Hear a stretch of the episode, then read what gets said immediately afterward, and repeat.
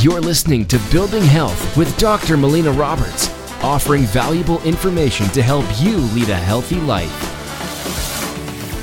Welcome, I'm Dr. Melina Roberts, and I want to talk about some of the different ways that we can be testing for ketones.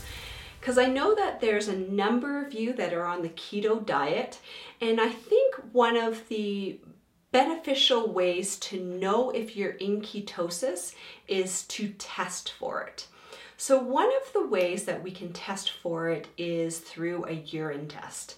And the urine test, what it's testing for is acetoacetate. And this is a test that it's testing for a ketone, but it doesn't necessarily tell us if we are using fat as fuel. So it does have limited insight into whether you are in ketosis or not. Another test that you can do is a blood test. And this test is a prick of the fingertip, and you would check it on one of these test strips. And what we're testing for is beta hydroxybutyrate, which is a ketone, and it would tell us if you are using fat for fuel. So I would say that the blood test is probably the most accurate way to check for ketones and whether you are in ketosis.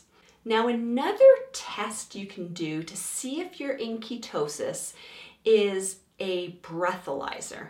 Now, the breathalyzer, what it does is it measures acetone in your breath.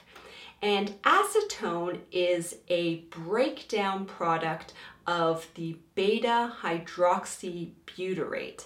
So it's an indication of how much beta hydroxybutyrate you have in your bloodstream. And it does give us a good indication of whether you are using fat for fuel. The disadvantage of using the breathalyzer is that if you consumed alcohol, you also may have some false positives in terms of that breathalyzer. So these are different tests that you could be using to see if you're in ketosis.